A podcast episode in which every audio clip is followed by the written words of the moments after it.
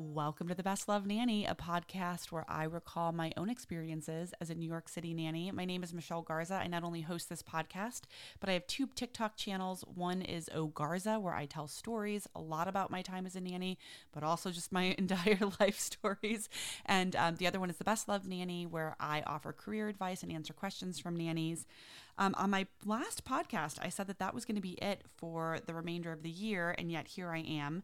That's because over at Ogarza, I posted uh, a response video to a question I got about nanny cams, and that got a little bit of attention. And some of the replies really got me thinking. So I, I wanted to do a podcast reply to some of the thoughts that I had on that topic. Before we get into it, though, I need to give a shout out to Charlene over at Fashion Meets 50 ditched by Gucci, embraced by Ferragamo.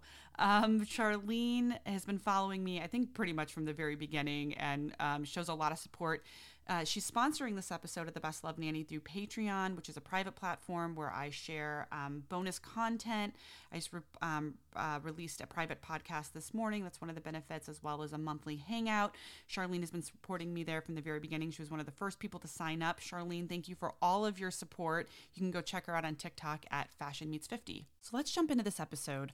I know that I said I was done for the year, but I posted a video on TikTok a couple of days ago. It was a response to a comment that somebody left um, about nanny cams. And a lot of people in the comment section, I think, were all on the same page, but then a couple of other voices came through and it got me thinking. And I thought, I have to, I have to put this out somewhere because I know that there are probably other people um, that have either thought about these things or haven't thought about these things. And I think we should be discussing it. So I'm going to start at the beginning. The comment says, The family that I nanny for has a camera in every corner of every room. She's added more over time, and I've done nothing wrong. What do you think? When I read this, the part that stuck out to me is I've done nothing wrong. That sounds a little defensive in terms of her thinking that the family thinks that she did something wrong. I've done nothing wrong, you know, and she's she's adding more cameras. So I simply said ask her. Just ask her why the increase in cameras. Um, and a lot of the comment section was um, agreeing that nanny nannies agreeing that um, they've been on camera, they don't mind camera, and some prefer cameras because it protects both parties. You know, sometimes you work in homes that have more than just a nanny. There might be a housekeeper, there might be maintenance people that come in, or a house manager, um, and there's more than one person. And if something does happen, something breaks, or something ends up missing, or whatever it is, you can go back and check the tape. So a lot of nannies feel protected by that. And you know, I create so much content in this space that I didn't really think about stopping to address that in this video um, because that's not what the video was really about. But I want to talk about that for a second.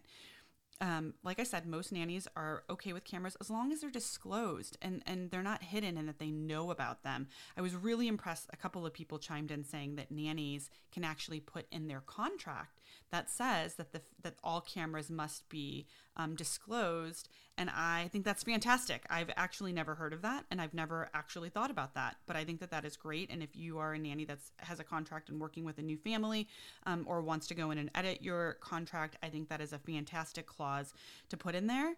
I don't know if clause is the right word. I know nothing about legal stuff. So if I've misused that term, let's just forget about that.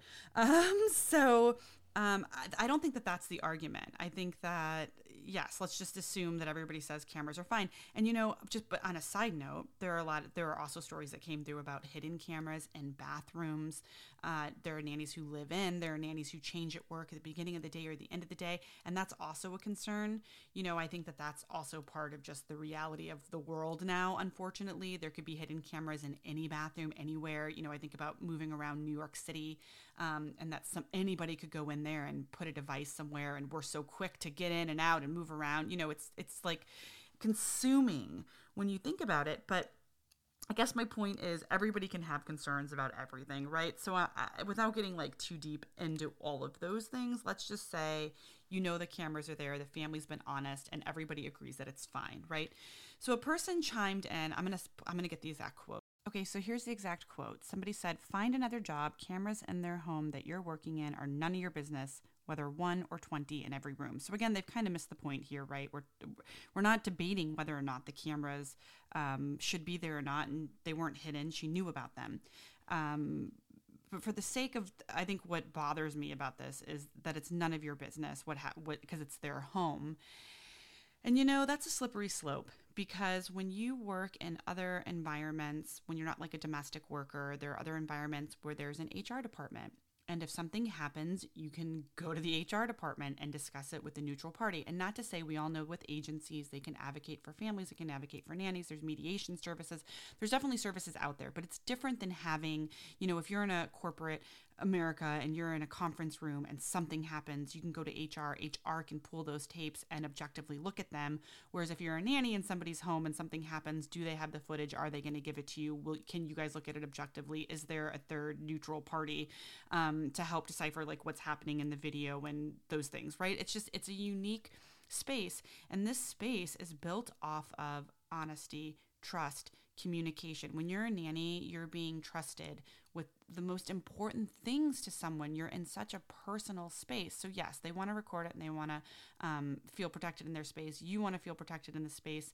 But to say that it's none of your business, and again, we're gonna just we're gonna assume that you've talked about the cameras before you've started. They're fully disclosed. The family's told you where they are everybody's on board with them. But does that mean that you're not allowed to ever bring them up or mention how it's making you feel? No, I don't think that's the case. And some other people commented, which I thought was excellent, also saying, is there a concern in the home? Is there burglary, breaking and entering in the neighborhood? Is there, are you concerned for safety? Is there something else going on that I should be aware about? Side note, quick story. Didn't think I was going to do story time. I worked for a family where this happened. The family actually had a murder, an attempted murder in the building, like one or two floors up. It was a small building, it was a co op, and everybody knew everybody. And um, what was scary is that one of my nanny kids was actually home that day, and a UPS worker rang the bell and normally they have a key to get in there's a, like a little lobby and it was interesting that some that he was ringing from the outside and the kid actually asked his mom what he should do he called her at work thankfully and she said don't open it don't answer it just ignore it like don't just pretend like you're not home like i don't want you interacting with a stranger throughout the day um, this was the older sibling um, there was a younger sibling that I that I would pick up from school and shuffle around. So he was old enough to stay home alone. Um, and but the mom basically said, you know, don't don't do anything. And then a couple of hours later, um, it was discovered that, um, and I think it was maybe somebody they knew. But the crazy thing is, there was um, a security camera um, and the footage was kept downstairs in the basement in a locked room, and that had actually been broken into, and the tape had been taken. So there was actually no evidence of it. And I was on my way to work that day, and the woman called me and said, I just want you to know that there are um, marked and unmarked um, officers all around the building and they're watching it. Um, they're watching for suspicious, suspicious behavior. And I was like, wait, what? Um, it was super, it was actually a very scary and nerve wracking situation to go into when I got the full scope of it. And I actually was not comfortable. I don't think they were comfortable. I mean, the whole thing was like pretty bad. Um, and honestly, almost immediately after that, the woman that I worked for, um, her company had to lay her off, and she literally came home and had to dismiss me because she was like, "Well, I'm not working and I can't pay you anymore," um, and that abruptly ended my relationship with them. But it was right around that around that time, and I was kind of relieved because I was like, "Oh my gosh."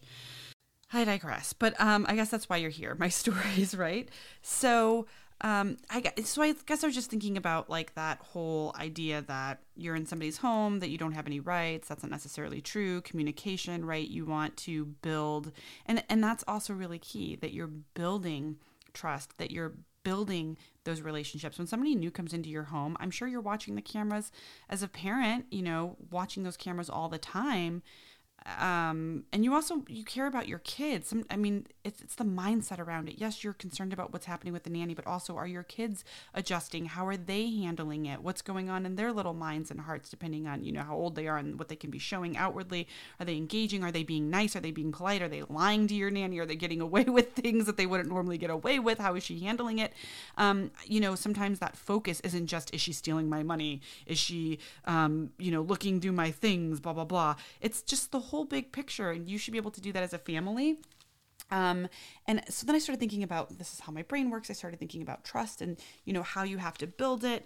But also, I think also with some of the comments, like it, it dawned on me um, that there are people who have never been nannies and who have never hired nannies, and the information that they have might be negative from the press, things that have happened.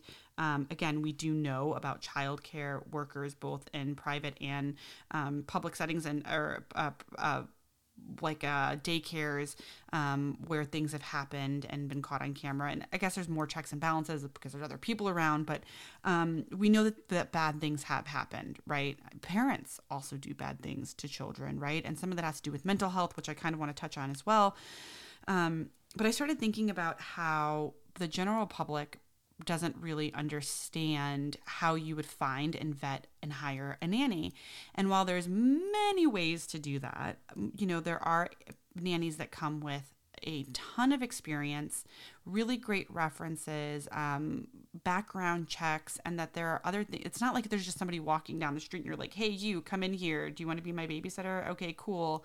I'm just going to watch you from my office. Like, that's not how now uh, things, people, I've actually heard stories pretty, pretty close to that. But like we all know, if you're in this profession, you're in this career, you've hired nannies, for the most part, that's not the way that it works. And I'm not saying that something bad, that good people can't do bad things or that bad people can't mask as good people. I'm not saying that, but the, and I don't know the numbers, but the amount of nannies that have healthy relationships with their families surely outweighs the negative ones. And I think that people forget that. They hear nanny, they think negative things. Also, you know, people will always say, oh, why do you have a nanny or watch your own kid?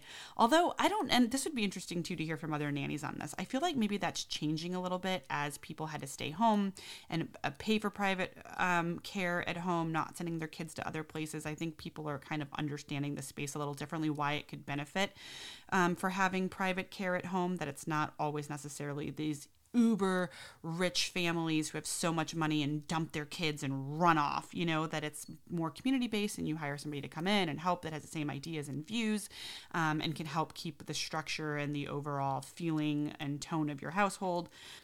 And that's just something I have to remind myself from time to time. And I want to remind you because I know that there are nannies and, and, hopeful nannies, potential nannies that listen to this content and maybe see those comments and think about those things. Um, and that there is some ignorance in the space. There are people who have this bag stigma and will say things, and I can't always address all of that. But as I was laying in bed last night, I was thinking about it, and I was like, yeah, I kind of want to circle back to that. And then going into like the mental health, um, because anybody can have a mental break. Anybody can um, and obviously I'm not going to say most of the time. I can't I'm not an expert on this, so I don't want to say the wrong thing, but we would think that there are times when we see those breaks coming and there are times where people completely snap. And I think that's not only in childcare, that's anywhere um, in any profession that can happen.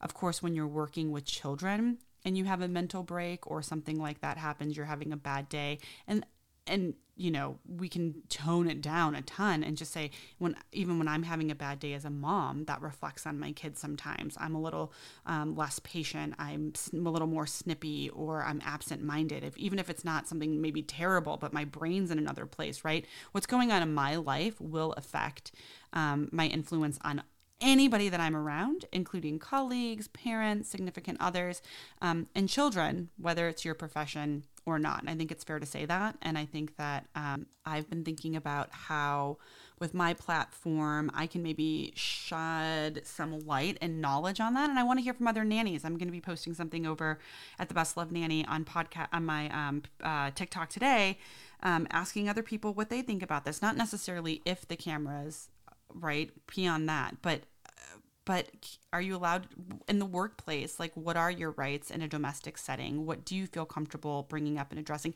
Even you know sometimes nannies will say things somebody last night i was on live on tiktok and somebody said that there's a um, safe sleep situation with the family that she works for that they are not practicing with a newborn um, safe sleeping habits and she's nervous about that and how does she bring it up because people are afraid to lose their job. People are afraid to say these things to families and be taken the wrong way, or sometimes they are. And you come with all this background and knowledge, and then you, a parent wants to be right, or a parent wants to do it their way, or they don't want to hear it from somebody and they're not receptive to that information. Um, and I think that's really sad. I know that that I know that that happens all the time. And how do we bridge that? How do we um, change that a little bit?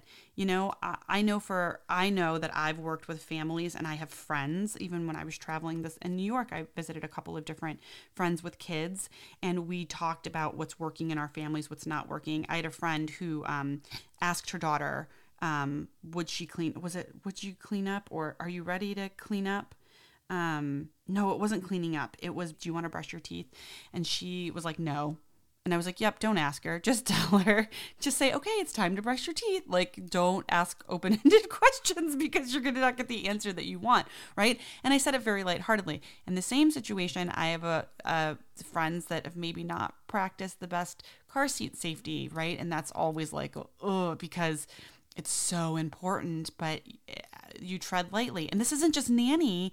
This isn't just being a nanny and working for a family, but this is also um, just like between parents and friends, you know, because people get so defensive about their kids and the way they do things. And nobody wants to know it all. I have a lot of experience and I know that sometimes I try to like not be you know, giving too much advice in places, especially because when you're a parent too and you're learning things as you go, that's part of it, right? That's part of the process. I struggle with that with my relationship with my husband because I I know a lot and there's a lot of things I'm like, no, I just know how we're gonna do it. I just know we're gonna do it, you know. And he's like, but I don't know that. And how do I figure this out? I'm like, well, because I've already done this and I've cut all the corners and I know the best way to do this. And this is the way I've been doing it, right? So we come head to head on things sometimes.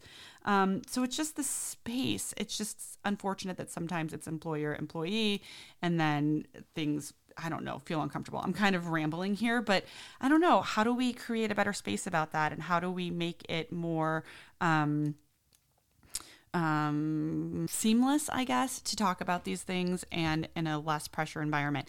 I think some of that does start in the interview process. I think if you know a lot about something, you bring that up in your interview and you say, you know, what are your views on um, discipline styles or what are your views on parenting styles? You know, a lot of people now are practicing gentle parenting and not everybody believes in that and knowing what you you know what you best practice and how you operate and finding a family that is looking for that. If you're working for somebody who has six kids and they've done it all and they've been through it and they're very sure of how their household runs can you adapt to that? Can you jump in and do things the way that they want to do it? Are you the type of person that no you have to do things the way you want to do it. You want a newborn you want a family that maybe doesn't know everything that's going to you know ask you for advice and you're going to teach them this is the way we swaddle. This is the way we do this you know there are matches like that um, and i think that's also goes into the conversation about changing the way that we interview and finding long lasting relationships Okay, now that I've rambled for a little bit, I think really that's what I wanted to say